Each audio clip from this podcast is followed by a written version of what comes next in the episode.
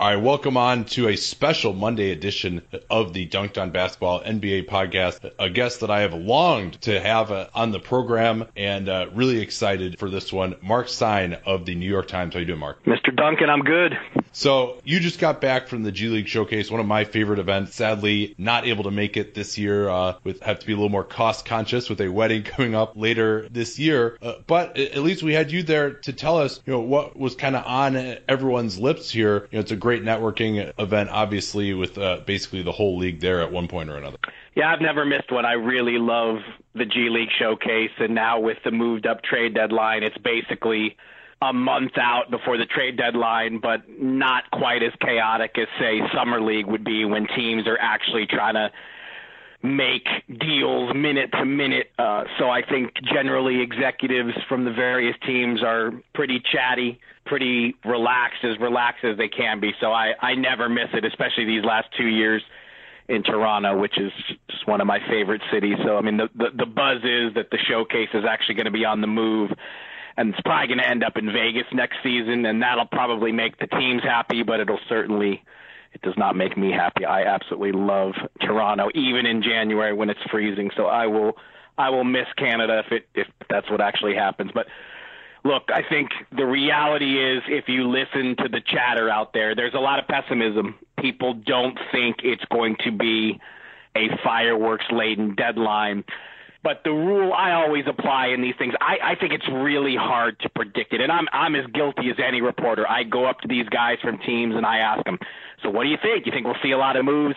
Nobody knows. It's it's even know, even three well, what are we, three weeks away? It's still too soon to say how active or non-active it's going to be. So even though there's a lot of talk out there that says don't expect much, my advice is don't listen. We don't know yet. yeah, well, it's funny because you know obviously the trade deadline uh, was moved up, uh, and you just, you get a sense here that there really isn't that much impetus for teams in either direction, right? There are teams, a lot of teams are kind of like, all right, you know, we're on the fringes, we're not ready to totally give up and sell everyone off yet, even pending free agents necessarily. Uh, and then on the other hand, you've got such great teams at the top of the league, and those teams seem like they're pretty much have got the team teams that they want to have already. So the impetus to really be a buyer and try to get into that, you know, that sort of talent isn't really available, it seems like. Yeah, and look, I think generally teams are really happy about the moved up deadline. I, I've just I've heard really? that over and over that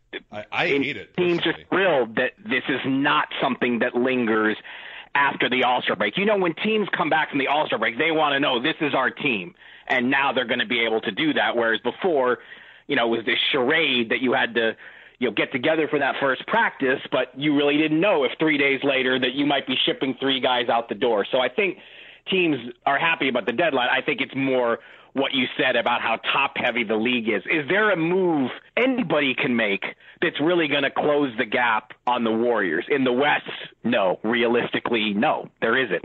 Now in the East, Cleveland, I think we have to keep our eye on the Cavs. I I do believe they will make at least one trade if they can because they know they're just not they're not good enough right now. I mean, they can still get out of the East, but they're not beating the Warriors as they're currently constructed. So, I do think that the Cavs have the have the desire to do something, but you know, I I just did the power rankings in today's paper. First time all season I've done it. You know, I, I basically obviously I don't do it on a weekly basis anymore, but I decided you know let's do it as a as a midway kind of progress report because we just passed the actual midpoint of the season. There's, you know, from from seven on down, you know, they're between eight and twenty in the league right now. It's just not a good league. You know, there's just a, a, the league is awash in mediocrity right now. So those teams are not one move away from jumping into elite status, and I think that's the problem. Yeah, that makes a lot of sense. And I mean, you also have teams that, like you know, you mentioned the Cavs. I mean, they have this Brooklyn pick, but they have their own uncertainty with the the free agency of LeBron James. I mean, do you think there's any way that they would move that Brooklyn pick short of LeBron James saying, "Hey, yes, I'm going to sign on," which of course we know he's not going to do. Right. That I mean, that's the only scenario that I think think they would be willing you know, it would change their view on it. They they they don't want to use the Brooklyn pick now even though the Nets seem determined to keep winning more than any of us thought and try to take the take the value out of that pick as much as they can. Uh, but no, the Cavs. I, look, the Cavs would prefer not to use it, and that's that's their big issue because they've got very limited assets if they don't use it. But you know, when you look at the players who are out there, you know, DeAndre Jordan being at the top of the list, does DeAndre Jordan put the Cavs on the Warriors level? Yeah. And I think we would all say no. So, yeah, and it seems like that might be, a, especially when you consider the Cavs' uh, massive luxury tax concerns uh, going forward. It seems like that's almost still more than DeAndre would fetch if, in fact, the Clippers even decide that they want him. Yeah, and look, luxury tax is something that I don't think they can afford to worry about if, if you're trying to keep LeBron James. I mean, the, the only way they're keeping LeBron James is winning a championship. So if if a trade for them makes sense, if something, and I don't, I don't, I can't sit here and tell you I know exactly what that is, but but if a trade materializes where they don't have to give up that pick, but it's just a matter of adding cost, they've got to do it. I mean, because if LeBron leaves, it you know it's going to be a long, long winter in Cleveland. I mean, it, you know they they they survived it once because he came back. I mean, it, it'll probably be you know worse the second time. Yep. So yep. he, as you know, nobody wants to pay luxury tax, but if if something materializes where it can help your team, but it's just a matter of added dollars, I mean, I, I would think that's a risk you got to take. Yeah, I agree, and certainly the reporting has indicated that you know that's something that Dan Gilbert basically promised LeBron James. Now they've been able to shed salary here and there, and you know you think maybe Channing Frye could be a guy that could be on the move uh, and I actually think he could help some of those kind of mediocre teams a little bit. You know, he's not playing at all for them right now. Shumpert is a guy they would probably try to move to since he's been beset by injuries. Although with him likely to opt into his 11 million next year, it seems uh, you know the price for getting rid of him could be uh, prohibitive. And then you also consider that they might want to actually get something back in addition to just shedding salary. Well, I wonder if the Cavs are really going to rue letting that trade exception from the Kyle Korver deal pass. Uh, you know, I again, if it's if if there's a if if there are moves to make and the only penalty is more dollars out the door, if you're trying to keep LeBron James, I think those are risks you have to take because if he leaves, I mean, they're they're they're going to regret it forever, obviously so, uh, although, yeah, I mean, I guess Dan Gilbert, he's probably thinking, well, you know, this guy burned us before. We made all these moves to try to appease him before, and he just left us. So, you know, maybe those scars, it, it's just too hard for him to get over. Yeah, and look, I mean, it's easy for me to spend somebody else's money. Yeah. We all love to do it. That's kind of part of our. Uh, that's part of the game on NBA Twitter. We love to spend teams' money for them.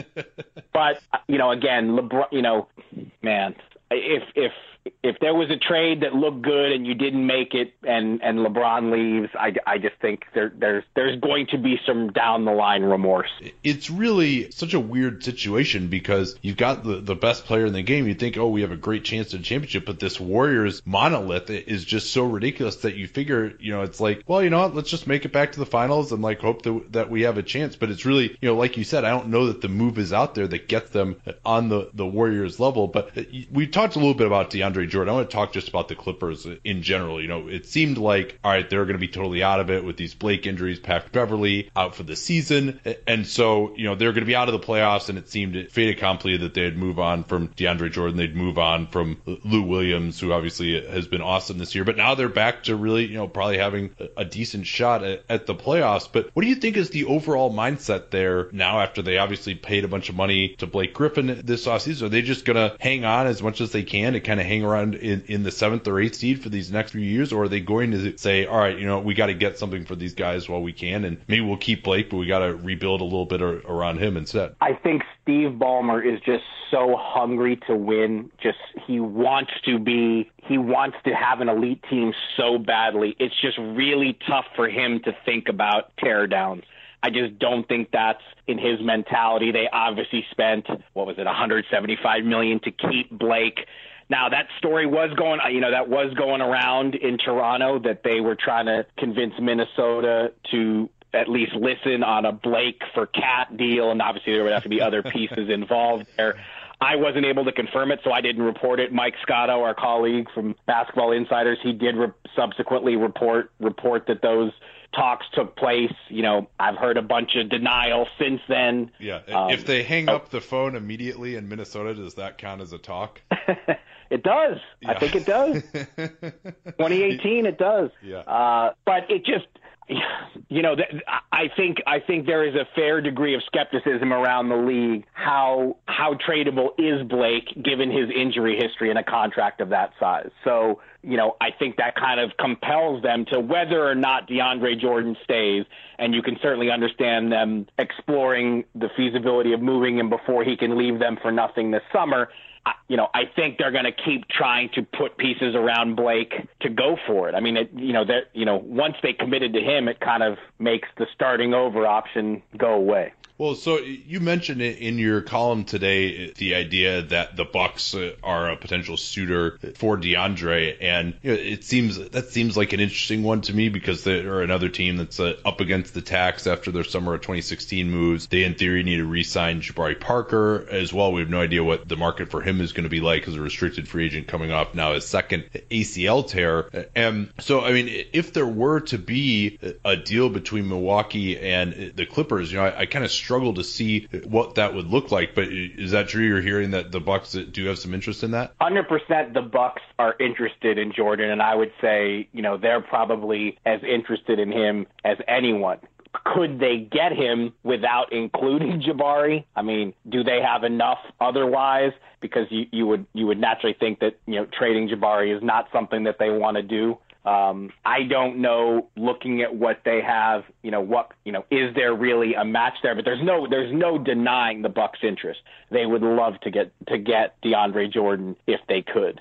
Uh, I just don't know. Can they come up with enough to really tempt the Clippers at this point. I mean, to, to this point, kind of the scuttle has been that the proposals the Clippers are getting for for DeAndre haven't haven't been the hottest, but I guess also it's a function of time. I mean, you know you know how it is. The the better offers are going to be closer to February eighth than the January fifteenth. Yeah, the Bucks have that massive hole at, at center right now with Henson and Maker. You think maybe when Parker comes back, they'll try and close some gains with Giannis even at center, but it's yeah, it's hard for me to see the what the is there unless Parker is included in that deal. And that might be a way for the Clippers to try to get a little bit younger and maybe see if they can find a replacement for DeAndre, uh, you know, not 100% what he gives them, but maybe 80% on the free agent market this summer. And then because they wouldn't have to re-sign Parker, then maybe the Bucks could afford uh, DJ, but they might have to also in that a deal like that send one of their uh, worst contracts, you know, a, a Dellavedova or Teletovic or someone like that back to the Clippers, maybe both to make the math work this year and also so that they could potentially afford to re-sign DeAndre and not pay through the nose intact? I, you know, I I think if I was them, I would do it. I, I you know, again, you know, Jabari is a top pick, a young guy. He's had an unfortunate string of injuries way too soon to write him off. But I I think that's a gamble that I would be willing to make because I just look you, you the, the Bucks still need shooters, but I I think I don't know I just I, I think Bledsoe and DeAndre Jordan would be really interesting sidekicks for Giannis. I, I I just I think there's a lot of potential there. Yeah, it depends what your time horizon is uh, as the Bucks, right? I mean, they struggled with this in the summer of 2016 as well. I mean, if you want to try to be as absolutely as good as you can this year and next year, you know, that is a move I think I would consider. But if you want to say, hey, you know, yeah, I realize Jabari is an injury risk and, you know, maybe only has a 50% chance of working out. But if we want to try and win championships in Giannis's prime, since, you know, he's still 22, 23, whatever he is, you know, that maybe if we're going to shoot for two years from now, signing a 29 year old center to a big deal in the offseason or potentially even losing him, you know, there's no fait accompli that he's even going to resign. Uh, and if he does, you're going to have to back up the Brinks truck, as Isaiah would say.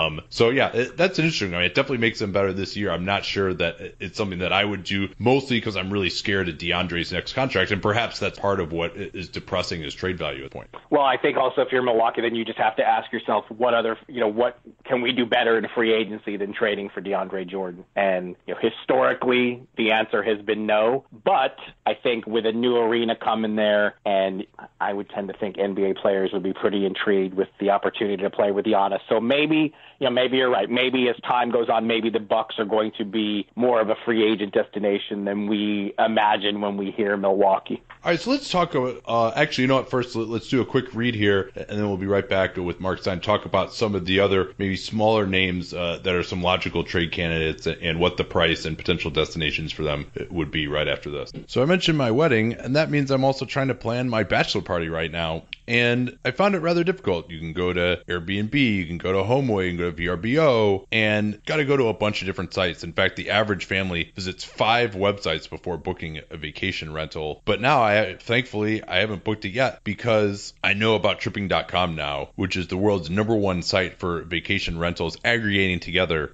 various vacation rental sites so they're all in one place. And you'll save an average of 18% per night by booking your vacation with Tripping.com. And if you've never never used a vacation rental service, it really is just so much better to me than staying in a hotel. If you have a family, you can get multiple rooms, you can have a common space to all hang out in. For my bachelor party, really looking forward to getting a house so that everyone can kind of congregate in one area and still have their own separate room. And it's almost invariably less expensive to do that than to get a hotel as well. And now you don't have to worry about going to a bunch of different sites to get the best deal because it's all right there at tripping.com. The way to get started at, with them is with that vanity dunked on URL, tripping.com slash capspace. Easy to remember because we talk about capspace all the time on the program. So that's tripping.com slash capspace. Make sure you enter that slash capspace URL and let them know that you came from us. So, uh, any other names that you found coming up uh, again and again as logical candidates that people expect to, to be traded in these next next month or so? Mirotic is, you know, the lock. I think everyone knows Chicago wants to move him and there is a fair bit of interest now. It's going to hinge on on draft compensation. The Bulls have basically said we are holding out for a first round pick. So Utah, Detroit, Team X that we don't know about that's in the field, is someone going to come up with the first that the Bulls insist that they have to get in a Mirotic deal? I, I tend to think yes. He became trade eligible today, and I do think we will see a Mirotic deal. Uh, that that one just there's just, there's just been too much chatter in that direction. But really, the the, the interesting one for me right now is Charlotte. Yeah you know they to me i mean they are they are they have a very pricey roster that's going nowhere. And you know they're they're they're right in the middle of it too now. They're weighing it and trying to figure out what they should do. But Kemba Walker I mean trading Kemba Walker before his free agency season you know it's been talked about here. It's it's kind of become more of a hot topic in the last week or so. And I think we're going to keep talking about it and keep hearing about it because I mean, to me, the Hornets don't really have much of an alternative. Yeah, and then you also look at much like we were talking about with DeAndre. Okay, they could hold on to him for the next two years, and maybe some marginal moves could get them back into seventh or eighth playoff seed contention. I'm still not even totally writing them off for the playoffs this year, but as we know, they're not really going anywhere. And then, all right, so he gets to be a free agent, and number one, he probably wants to leave to go somewhere more competitive. Number two, he's 29 and a short point guard, and do you want to pay him a four-year deal at close to the max? You know, probably not, especially when you're not really that good to begin with. So I agree with you. It's totally logical for them to trade him. My question is just, you know, is that we haven't seen Michael Jordan uh, and uh, their management be that sort of proactive, getting out ahead of things like this, especially when it's going to make the team worse in a market where they're struggling financially. I do think this is something that they're currently kind of sizing up right now. I think you know they they see it. You know they they decided to you know, construct the roster the way they did. They were hoping it would be a much better team. They were hoping it would look a lot more like it did in Steve Clifford's first season. It hasn't worked out that way. So they, you know, they, they, I think they realize that if you let Walker get to free agency and you have to pay him a ton to stay, you're basically going to have the same kind of team that you've had there for years. I mean, really, he's he's the guy that would be the easiest to move because he's on a very favorable contract right now. He's obviously an all-star level player. There would there would be a market for him the minute the Hornets let teams know that Kemba Walker's available. So I think they they're going to come to the conclusion that this is the path they have to take. Now I know Steve Clifford is just back on the Hornets bench and he said he doesn't see it happening, but man, you know, I mean, you kind of laid it out there. The alternative is he goes into free agency and leaves you with nothing, if he signs somewhere else, or you have to pay him crazy money to basically keep a very mediocre team together. And who wants to do that? Yeah, and I do think I think they at the very least should listen. I mean, for a lot of these guys, you know, the Hawks I think dealt with this with the free agencies of Paul Millsap and Al Horford, both of whom are now no longer on the team, but they were a decent team, better than these Hornets are uh, during that time. And so, you know, they're getting these offers, you know, of like one first round pick or something for these guys, and it's like, all right, you know, for that much, like, why don't we just keep these guys around and, and just make the playoffs this year and be a four or five seed and lose in the second round? But I mean, I think it's different for the Hornets because they're even a level below uh, where those Hawks teams were, and so with the and these they would be moving more quickly. And there are some teams that I think you know wouldn't necessarily get into contention, but could definitely be solid playoff teams if they were to add Kemba Walker. Certainly, uh, his hometown Knicks uh, come to mind for that. Yeah, I don't think there's any question that uh, you know. Again, if Kemba Walker was available and it was known that he was available, I mean, this, this trade di- trade deadline would suddenly be a lot more interesting because you know, depending on where he landed, he could be an, an impact player who you know has you know he he can really make his mark in the playoffs if he if he goes to another team. So you know that that's why I'm not told. I, I I do think there is still some hope here in with this trade deadline that I'm not I'm not just going to buy the the stock line that says you know what it's it's we're not going to see any good trades and it's just going to be a snooze. I'm you know, don't don't give up hope yet. Good. Well, I mean, uh, we'll be covering it whether it's interesting or boring. So. Um, well, that's the thing is, I never believe there's a boring one anyway. I mean, even if yeah. there are, even if there are, you know, ten trades and none of them really involving frontline players, we still go crazy and still find joy in the contract minutia and the maneuvering. So there's no such thing as a bad trade deadline. Um, so another guy who I think is a very obvious trade candidate, I think you know you would have to say that Memphis almost would be negligent if they didn't try to get something for him since he's on a one-year, 3.3 million dollar deal with no bird rights uh, and has been playing great. Is Tyreke Evans? What do you think the market looks like for him, and what teams perhaps could be interested there? They're definitely trying, but it's the same thing you hear with Mirotic. They want a first. Can they get a first for Tyreke Evans? I'm not so sure. I mean, firsts are they're just they're hard to come by. Nobody, you know, with with the with the money crunch coming this summer and cap space is going to be a premium. I think teams want to hang on to their firsts even more than usual because if you get the right guy, you've got him on a great contract, and so it's not easy to extract firsts these days, and so that's going to be that's going to be the Grizzlies' challenge. Uh, you know, I had heard in Toronto that the Wizards would be a team interested, and I was quickly set straight that that is wrong, and that the Wizards are not pursuing him. So, uh, you know, that that that was the word I got when I was in Toronto. But look, he's been very productive. He's had a good season that you know at that number he's an absolute bargain and he he is a guy who can make you deeper and help your team. So I would think Tyreke Evans is a guy who, you know, can he be traded for sure?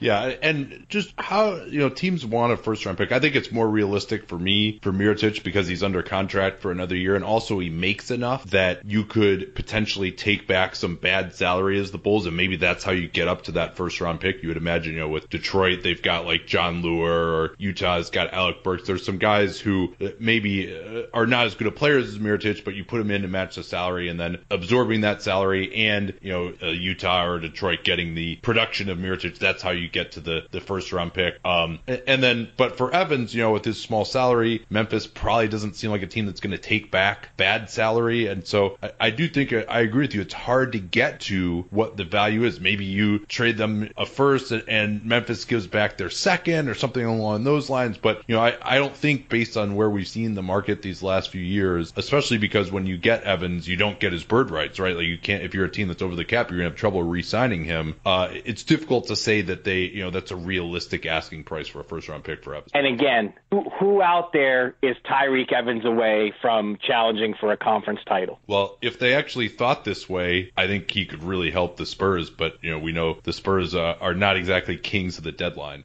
Yeah, I, I don't know if I don't know if Tyreke Evans and Rudy Gay. I don't know if that's too much for them. that might that might that might take it one step too far. But you know what? else with with Kawhi in the state that he's in, I don't. I you know you know I'm violating my own never write off the Spurs rule, but I'm, I'm you know with with Kawhi in his health state, I don't think they feel like they're as close to it as they normally do. I mean, they got to get him right first before they can think about the moves they're going to make to put him over the top. Yeah. Do you think there's concern with that? I mean, it seems like you know he had the shoulder thing, but he seems to be like slowly rounding back into form. I, mean, I, I have confidence that he can get back there. Obviously, if he's not, you know, they're they're not going to make noise in the playoffs. But I mean, is there a concern there? You think? I mean, he's superhuman, so I mean, you know, there's probably less concern with him with him than there would be with normal mortal players. But I mean, a shoulder tear is a shoulder tear. I mean, so I, you know, is that can it can a, can that injury ever ever be minor? I he he you know he didn't what you know he was ruled out of today's game as well. I mean, look, I don't want to sit here and, and sound alarm bells. No team is is going to keep those things buttoned up better than San Antonio, so none of us know the true extent of it. But I mean, after as long as the quad situation lingered, and now to be dealing with a shoulder, I mean, to me, it's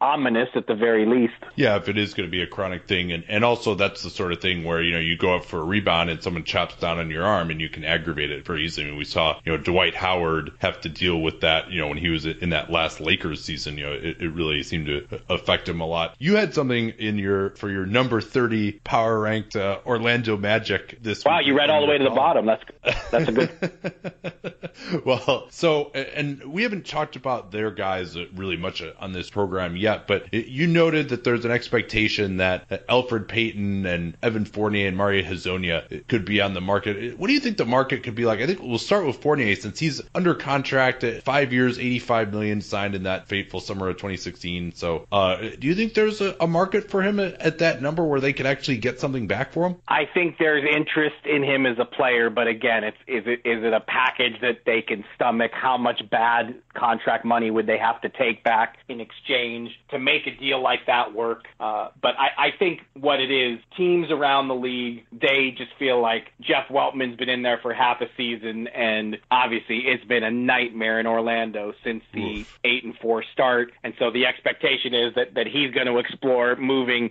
anybody and everybody. Now, I I have no knowledge to this point that that extends to Aaron Gordon. I would think, you know, Gordon's someone that they would still want to take a wait and see approach and and you know, it, it see uh, see how he develops. But I you know, I I think everybody else you know, I, I, I don't think there's, you know, I don't think there's anybody that they're fully married to at this point. So I'm sure they're exploring the market and, and checking all their options. But yeah, I, I would, I would think out of, out of, you know, out of their guys, I, I mean, I, I think there will be some interest in, in Fournier. But again, I mean, money is so tight everywhere this year that, that I think that that complicates deals on top of it, on top of all the other factors we've been talking about. Fournier is an interesting one to me because you know he can play. I think he's a solid player, but you know not someone who again is going to put you over the top as a team. Just you know if he's your second best ball handler, you know you're probably not going to be a great offense. But there certainly are teams that could use his playmaking and shooting on the wing, and he's not. He's probably overpaid, but certainly not nearly as much as many of his other fellow uh, summer of 2016 signees. So maybe again, uh, like you said, it could be well, he's a big salary. Let's trade him to a team that has a guy who makes similar money that you know just isn't doing anything at all. And so now you can say to your fans, if you're giving up a first round pick to dump money, but you at least got back Evan Fournier, you can say, well, at least we got something. This guy can help us a little bit. Um, and so maybe that's kind of what the construct for those kind of trades need to be. Elfrid Payton, another guy who you know was the darling of the previous regime, and then Scott Skiles didn't really like him, and then you know they moved on from Hennigan and brought in Weltman. So I'm not sure what Weltman and company think of Elfrid Payton. Do you do you think there's any chance that they try to re-sign him this summer, or are they just like they really just want to clear house at this point? I just think it's it's the, basically an approach that uh, you know there was plenty of skepticism coming into the season about are any of these guys keepers? And the way the season has gone, yes, oh, oh, I mean, I, you know, again, again Gordon, I think Gordon is the exception. Uh, you know, he's still young enough and shows shows shows the flashes that you know I I would imagine you know he would be the last guy on the list that they want to move.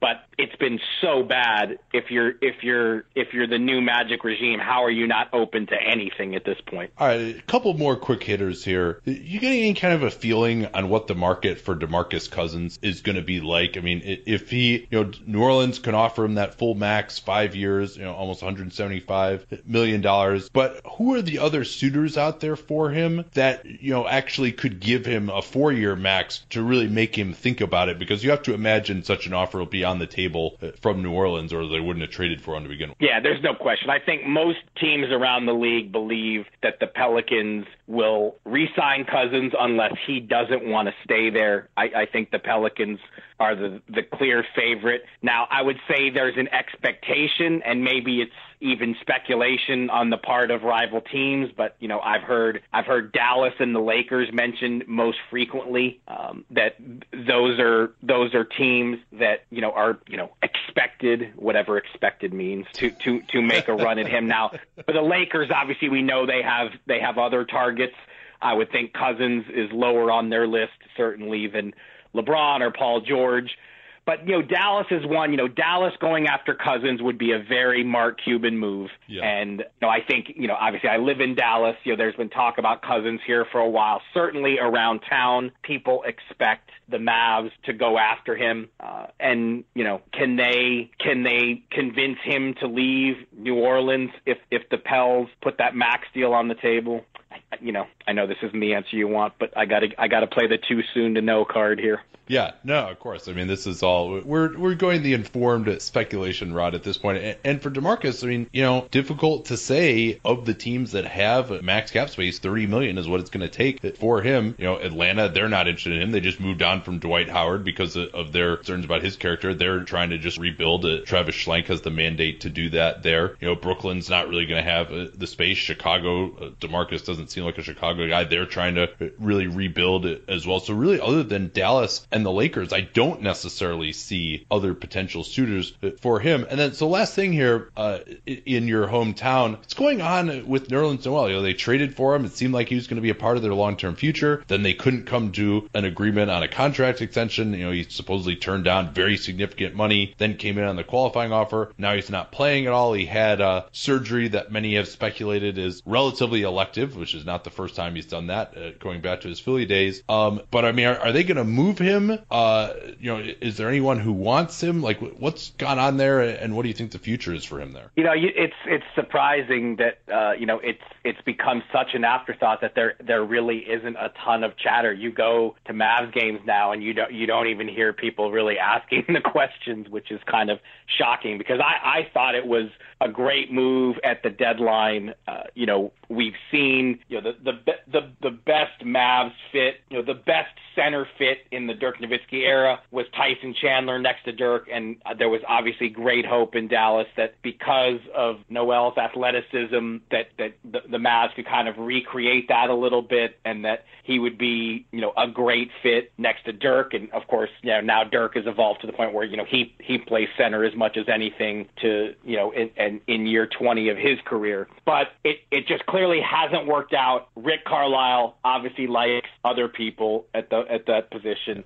And Noel was uh, awful this year. Let's we, not we let's not forget here too. Noel has the ability to block any trade. So uh, you know, I I I don't know that you were going to see him on the move before the deadline. This thing might just play out kind of meekly through the end of the season. I mean, why hold on to him at, at this point if he's not a part of your plans? They do have full bird rights on him, but it seems very unlikely uh, that he would want to return or, or that they would want him back. Or maybe they'll give him one more shot, but uh, you know, before the deadline, it seems unlikely. So, you know, I mean, I think he would be, you know, the Rich Paul thing aside, I think he actually would be a pretty good fit uh, in Cleveland potentially. Uh, you know, I wouldn't imagine there'd be much of a price, or I mean, just do him and Rich Paul a solid and buy the guy out at this point if he's not a part of your plans. Yeah, I I can't see him staying. So you know, who knows? Maybe he would be. Maybe you know, maybe he does become a buyout candidate if uh, no deal materializes. But um, I I. I you know, I I had high hopes for him as a player, and and when you know I haven't seen him a ton in person, but you know he's been lively and effective on several occasions that I've actually been able to watch him play so obviously the injury thing has, has, has the injury situation has muddled things this season. But uh, you know, Rick Carlisle, Maxi Kleber, Mejri. I mean, he likes those guys better. He's been playing those guys more. So clearly Dallas is not the place for Nerlens Noel. But but I'm with you. Like it's you know he's he's too young and you know too lively at his best to just write him off. I mean he can he can help somebody. Yeah, if he's really engaged. But I mean I, I understand where Rick's coming from because all those guys you mentioned uh, have been uh, Dwight Powell. You could throw him into has been way better than Noel this year before he uh, ended up having that surgery. Well, thanks a lot, man. This was awesome. Uh, looking forward to hopefully having you on uh, again soon. And uh, anything you need to uh, plug before you get going here, other than uh, the latest power rankings uh, column? Nah, which, no plugs. Yeah, plugs. Just be for the uh, happy for you to put up with me for a half hour.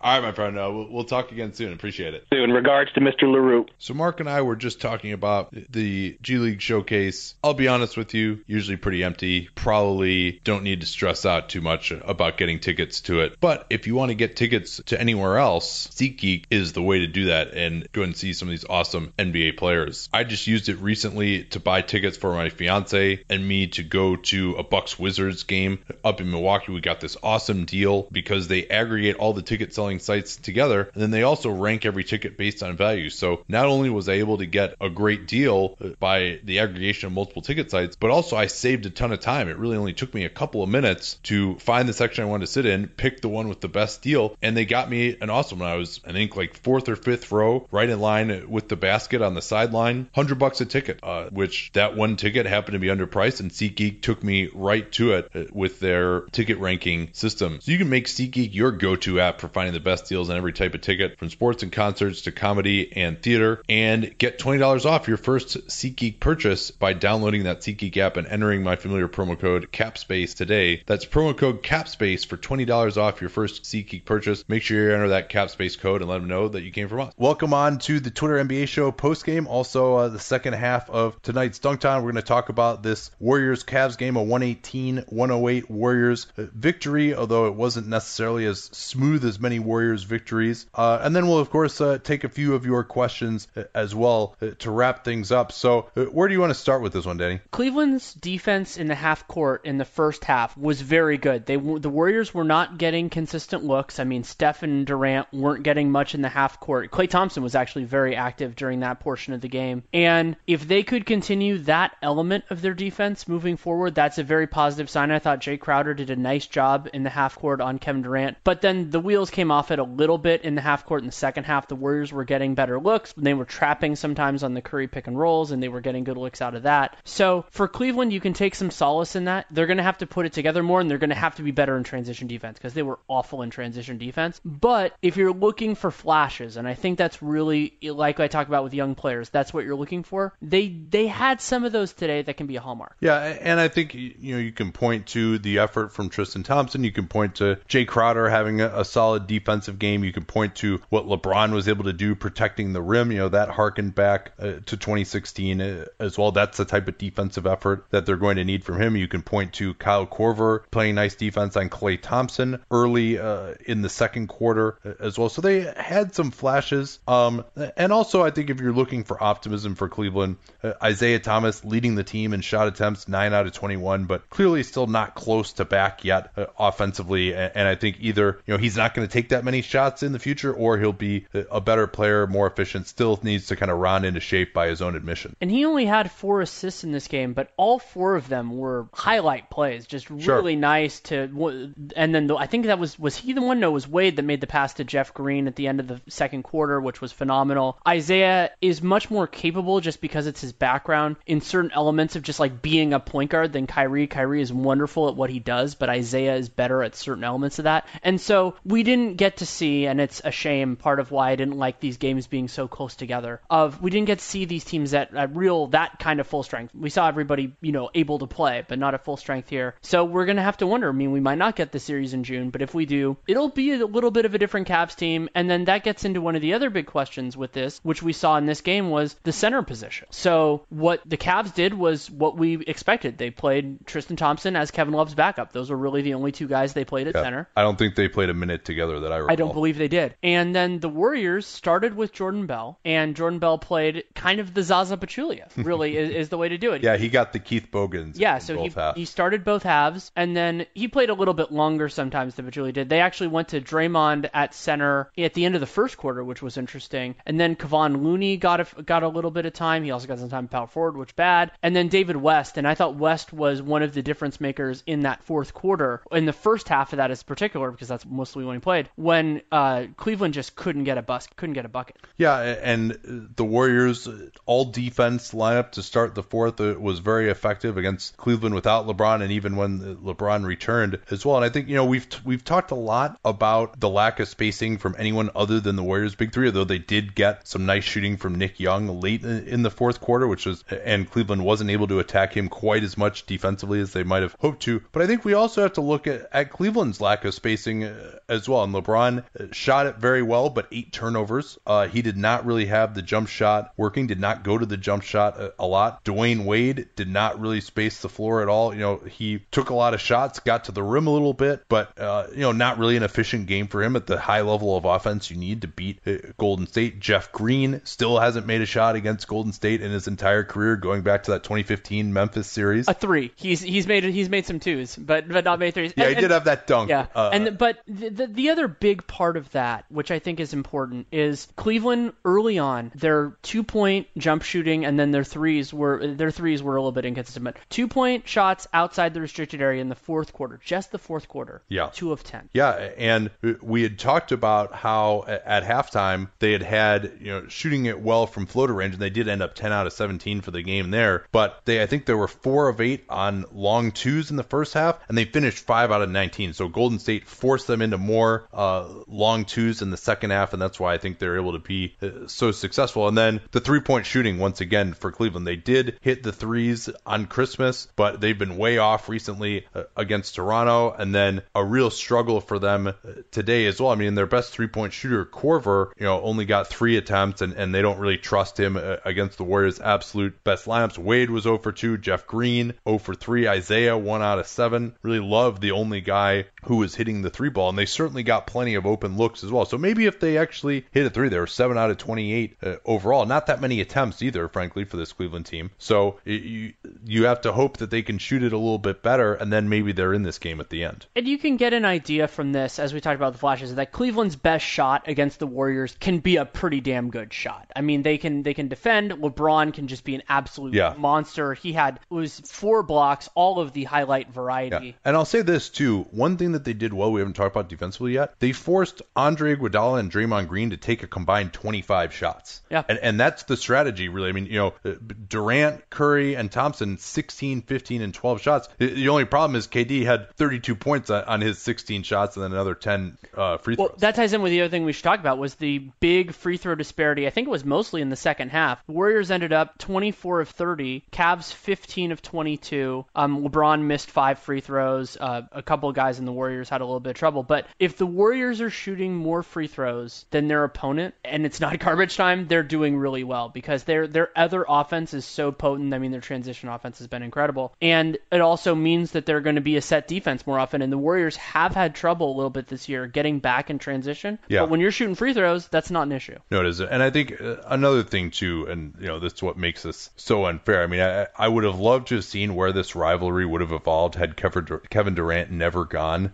Golden State. I think it would have been a very close rivalry these last couple of years. But Cleveland just has no answers uh, for KD. Right? I mean, I, I thought they defended Steph really well. He got loose for some bombs, but you know, I think Steph maybe had like one or two open threes uh, the whole game. They uh, really did a nice job of making his life difficult at the rim. But Kevin Durant had 32 points uh, on 21 shooting possessions, and they just, you know, LeBron is a help defender. Crowder did okay on him at times, but just if were going to make your priority Steph Curry and Klay Thompson, who they've always done a pretty good job on uh, as well. Um, after the first quarter, they really held Klay down. KD is just going to kill you, and he's so capable of doing. It. I mean, it didn't even seem like he had a big game tonight, and he had 32 points. Yeah, it's a, it's a great point, and something that I don't want to get lost in the shuffle. Again, one of the flashes that was very interesting in this game was the way and the aggressiveness that Cleveland used attacking Steph Curry in the first half. He was in foul trouble for a lot of that. He actually left the game in the first quarter because he got his second foul. Good job not actually, you know, getting in foul trouble again though. Right. And Kerr left him out there with three. He reached a couple times in that third quarter. And yeah, he played. He played with fire. That could have changed the complexion of the game. You're right. Sure, and but but the way that they attacked him was it was a very different Cleveland offense than we saw a lot, and I mean that in a very good way. They were attacking him. The Warrior they weren't really just getting an ISO and attacking the ISO. They were getting creation. They relied more on J.R. Smith as a creator, and I thought he made good decisions. He didn't turn the ball over too much, and that's a a, a pathway for the Cavs. And uh, there's also just kind of a, a psychological benefit that I see with that because the Warriors are never going to pull Steph Curry for his defense, but if you can make them a little bit uncomfortable, there's a there's a value to it. Yeah, and also tire him out uh, Oh, yeah. offensively. And so, I mean, Steph didn't do anything really in the whole game until the very end of the first half, and then got it going uh, in the third quarter. Uh, overall, for the game, uh, Golden State had turned it over a lot early. They were able to calm that down. That was part of their offensive resurgence in the second half, and then uh, wasn't as high of an offensive game as we've seen from these teams, uh, especially after that first half uh, when Cleveland put up the 64 points. Um, they were shut down. Very high possession game though, so it was 118 points on 105 possessions for Golden State. So they had a 112 offensive rating, still pretty good, close to best in the league type of levels. And then Cleveland only uh, a a 104 offensive rating, and you know it's going to be tough when you go seven out of 28 from three point range. Yeah, so I mean, I think there's some things that Cleveland can feel better about, but in the broad scopes, as the teams are constructed right now, Cleveland is going to have to broadly outplay the Warriors. I would say probably on an effort point, and they're going to have to hit their shots to win games, and that's really what it was last year too. You know, they had that game in Game Four where they were the aggressors. They got to the free throw line a lot. They defended a little bit better in that game, and they were able to win. The other games, it was either neutral or the Warriors outplayed them, and the Warriors won a couple of those games in a laugh, and a couple and a couple that were a little bit closer. That dynamic to me is not fundamentally different this year, even though Cleveland's personnel changed over a fair amount. All right, so uh, let's take uh, a few questions here as we're about 11 minutes in to this post game show. We'll probably wrap up in about a, another 10 minutes or so. You can ask questions about whatever you want. Ask questions about the entire NBA, about this game. You know, maybe we'll try and skew a little bit towards this game and this matchup first, and then get into uh, the NBA as a whole. What do you got there? Uh, no, it's not a good one. I was trying to. Uh, Oh, you're trying to block a, a spammer. Um, has McCaw's sophomore slump been bad enough that the Warriors could move on from him? I think they're more open to it now. I haven't talked to anybody, but I would guess they're more open to it now than before. But what has helped them is that I think McCaw's market is really thinned out, both because of how aggressively teams spent last year and because he's just, I don't think he's inspiring that, like, he's not going to be a restricted priority Yeah. for most teams. No, I don't think so. And maybe he'll play better uh, as the season goes on. I do think he has potential. He's really struggling with his confidence and his shot right now. I was encouraged by how he defended. He really has not been getting into a deep enough stance defensively and has been getting blown by. He was able to sit down a little bit more and slide uh, with people. I thought uh, he did had a couple nice possessions on Isaiah in the first half. Didn't play at all by my recollection in the second half. Um, and, and recall, of course, too that after his second year, he'll be a restricted free agent. Uh, will be a limited uh, to the arenas provision st- uh, salary starting at the full mid-level exception of 8.4 million. He hasn't played well enough, in my opinion, for that to come into play. So you know, I could see him returning on something like a three-year, nine million dollar deal or something, something like that. Um,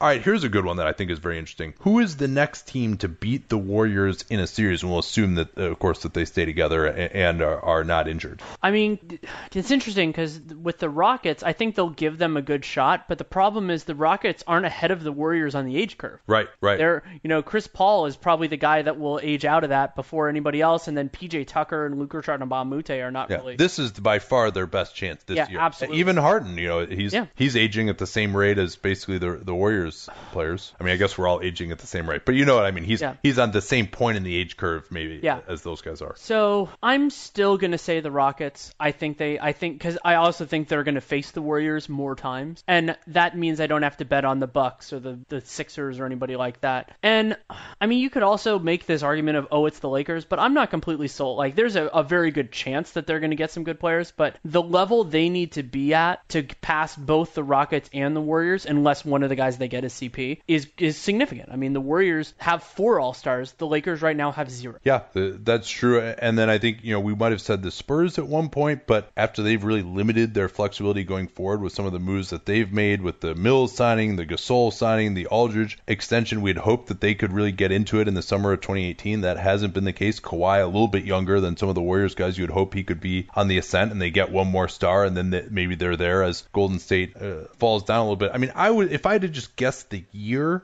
that they, I would guess that the 2019-20 season would be the first year that they are not the favorites going in to the season. Uh, but predicting who the individual team would be, I mean, maybe Boston would be one they that would certainly come in. have a good Uh, shot. But you know, and that I think that would probably still require them getting AD. But I mean, I think the way that Golden State is going to lose is by them just naturally not being as good anymore, and then just sort of a you know, more run of the mill championship level a team comes And in. the other thing that makes me a little bit concerned about saying the Rockets is that they've done such a good job by and large defending James Harden, and they're so familiar Yeah. with him Yeah. that he doesn't have. And, and yes, of course they have they have better personnel this year. I think the Rockets defense is better suited to defend them. But if you're going to be relying, I mean, James Harden has been a spectacular ISO player this year. If you're going to be relying on that or Chris Paul creating one on one, it doesn't work as well against them as it does against other teams. But I'm still just just by the the odds of it, I'm, I'm going to say them. All right. Uh, do the Rockets have a better chance against Golden State than Cleveland does? I would say that they do for a couple of reasons. Number one, I think that they uh, can be better defensively. They've got guys like Tucker and Mbah Mute now, uh, and then they shoot so many three pointers that they've got the variance. Whereas the Cavs are not the three point shooting team necessarily that they've been in the past. And also, I think that s- some of the Houston is a little bit more traditional at center, and I think that could bait Kerr into just playing Pachulia a little bit more. Yeah, which would be a disaster. He can't he cannot guard Harden in a pick and roll to save his life. Um, is Iguodala going to get any semblance of a three point shot again? I mean, signs point to no. Yeah, I mean he's had these struggles before, though these are the most pronounced I mean, of his well, Warriors he career. could get to low 30s. I mean, I could see him having stretches like that, but being like, but th- I think the bigger issue is his confidence. It's not so much that they're not going in; it's that he doesn't want to take them.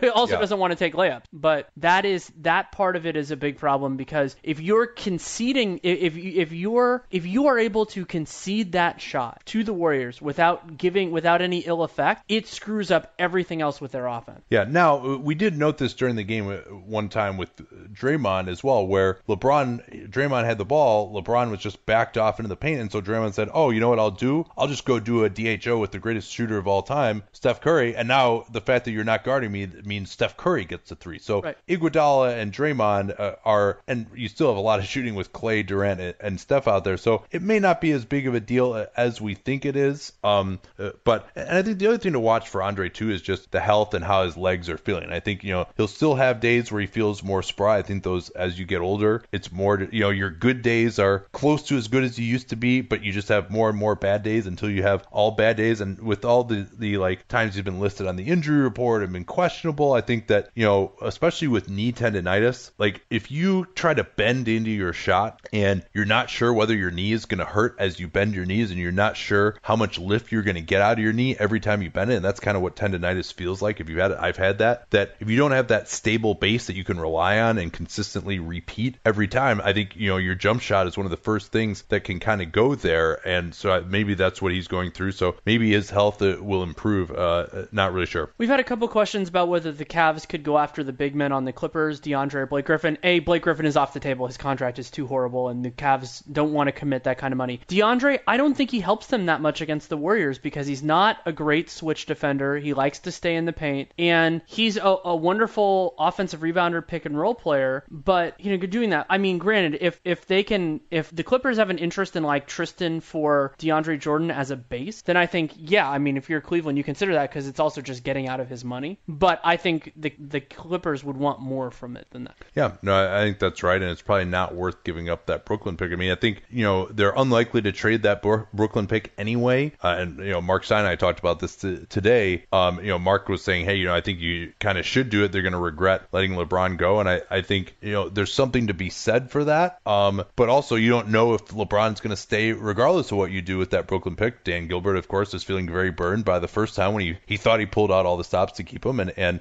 was unable to do so. And and even remember, if LeBron might even just come back on a one plus one, Yeah. and then you're sitting there going, well, we, we don't do we sell out now for him or anything like that? Because there will always be teams that want to throw a through Yeah. back up the Brinks truck to use an Well, Isaiah term for LeBron. Yeah, and then but because this Warriors team exists, I mean, if you were just saying, all right, you know, there's a bunch of other like non-greatest team of all time type of candidates here uh, vying for a championship, and you felt like you could you move that Brooklyn pick and meaningfully increase your odds, then maybe you do do it. But I'm not sure again that the players out there, even if they were willing to move it, that makes a meaningful difference. It's going to say, all right, now we have a 50% chance or better uh, of being this incredible Warriors team. And so just where we are historically, I mean, I think LeBron probably is going to get end up getting short shrift because of that uh, uh, in the greatest player of all time discussions because he's just had to go up against this Warriors team uh, the last three years, and especially now that KD is there. Yeah, I think I think that's a really good point. Um, and and also it's unfortunate because I would say LeBron helped create that super team just because they they were inspired by the 2016 and KD wanted to do whatever he wanted to do. Uh, somebody asked who's a better finisher around the rim, Kawhi or Harden? Oh God, I don't know. Uh, probably I would say Harden uh,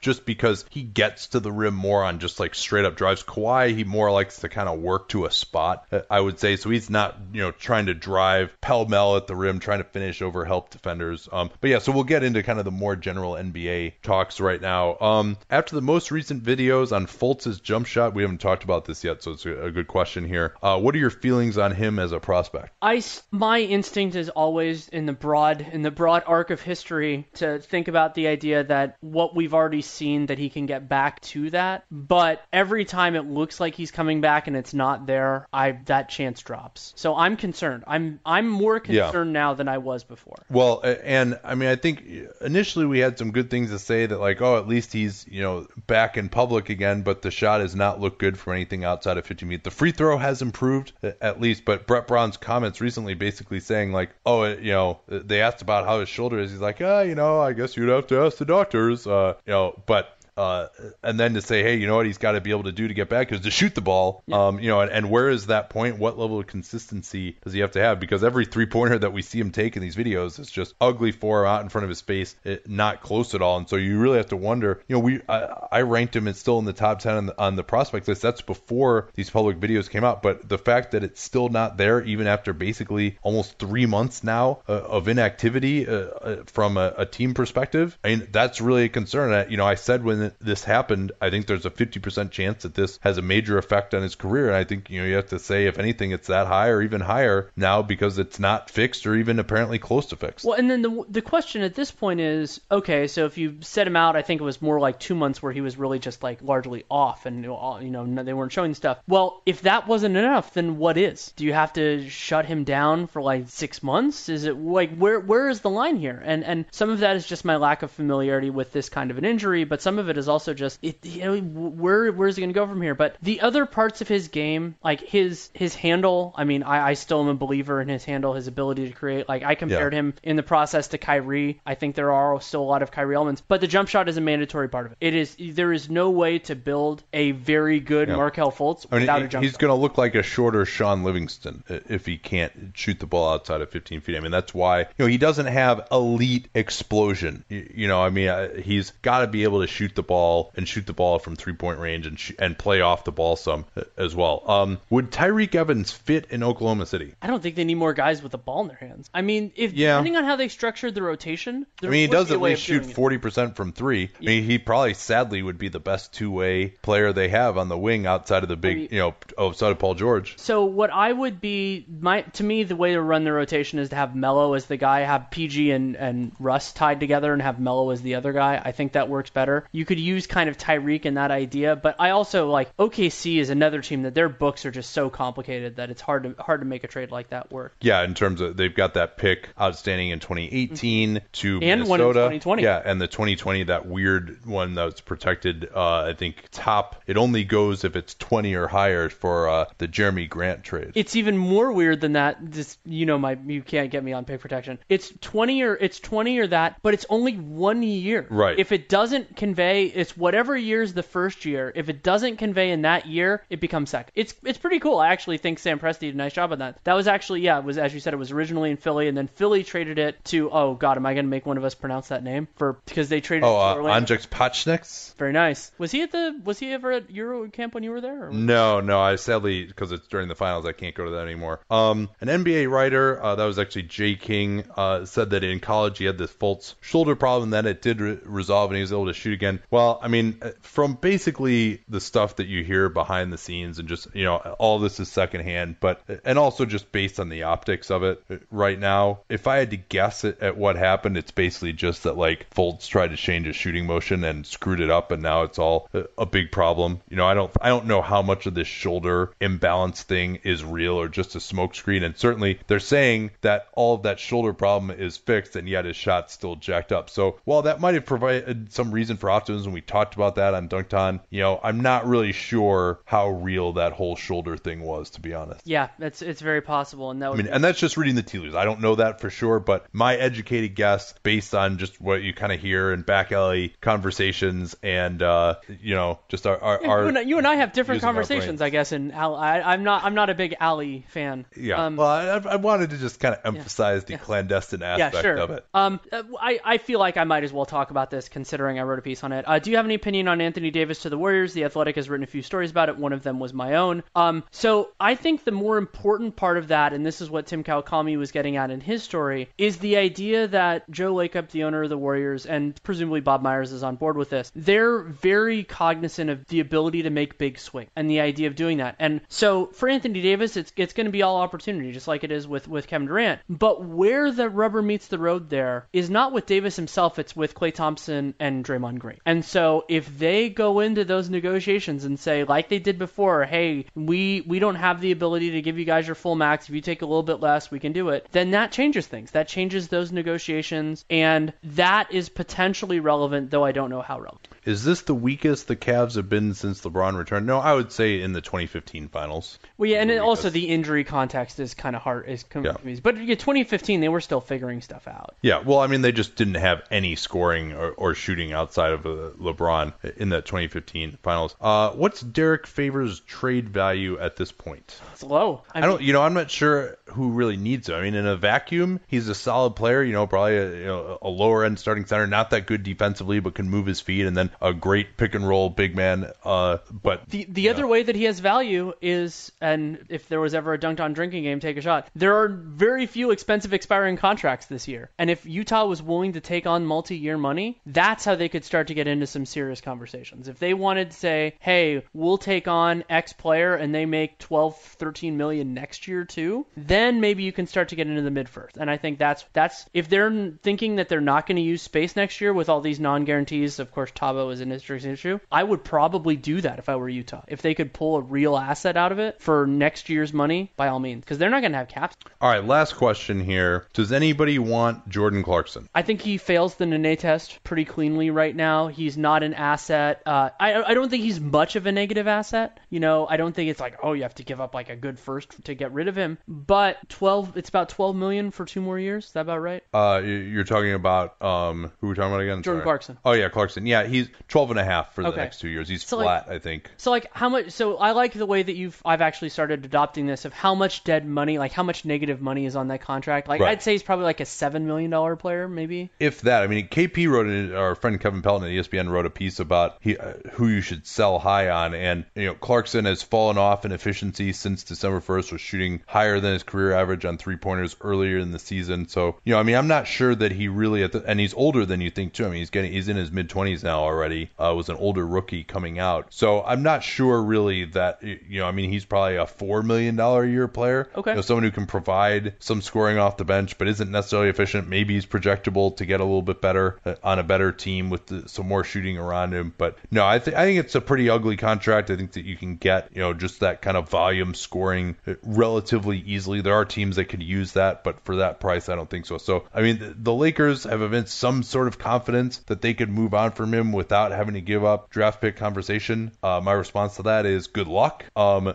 but maybe there are some teams that like him. I don't think uh, of his contract as being particularly movable, though. I think assets will have to be attached. And it's hard with the Lakers because their assets are kind of unusual. maybe what happens is that at, they do it after the draft and then they can move their 2019 pick. That might be a way to do it. But you, we, there's if there's a will, there's a way. And then the other option that the Lakers have with him is just if they have to using the stretch provision. I mean, yeah. Well, I mean, if you're gonna do, I mean, they have to know who they're getting at that. Yeah, point. Woj called stretching Deng inevitable, basically. Uh, so stretching Clarkson and Deng, that's a, a lot of money to just have a, on your books for five years uh, going forward. Um, all right, that'll do it for today. Thanks so much for watching slash uh, listening. Uh, don't forget about uh, Wish with uh, that cap space code, and uh, we will talk to you tomorrow night on Dunked On next Twitter NBA show. We may do one Saturday if James Harden plays against Golden State. Otherwise, our next one will be the following Saturday, Boston and Golden State. So please tune in then, and we appreciate uh, your support uh, as independents, and hopefully we can keep this thing sponsored for the rest of the season. We appreciate it. Thanks so much for watching.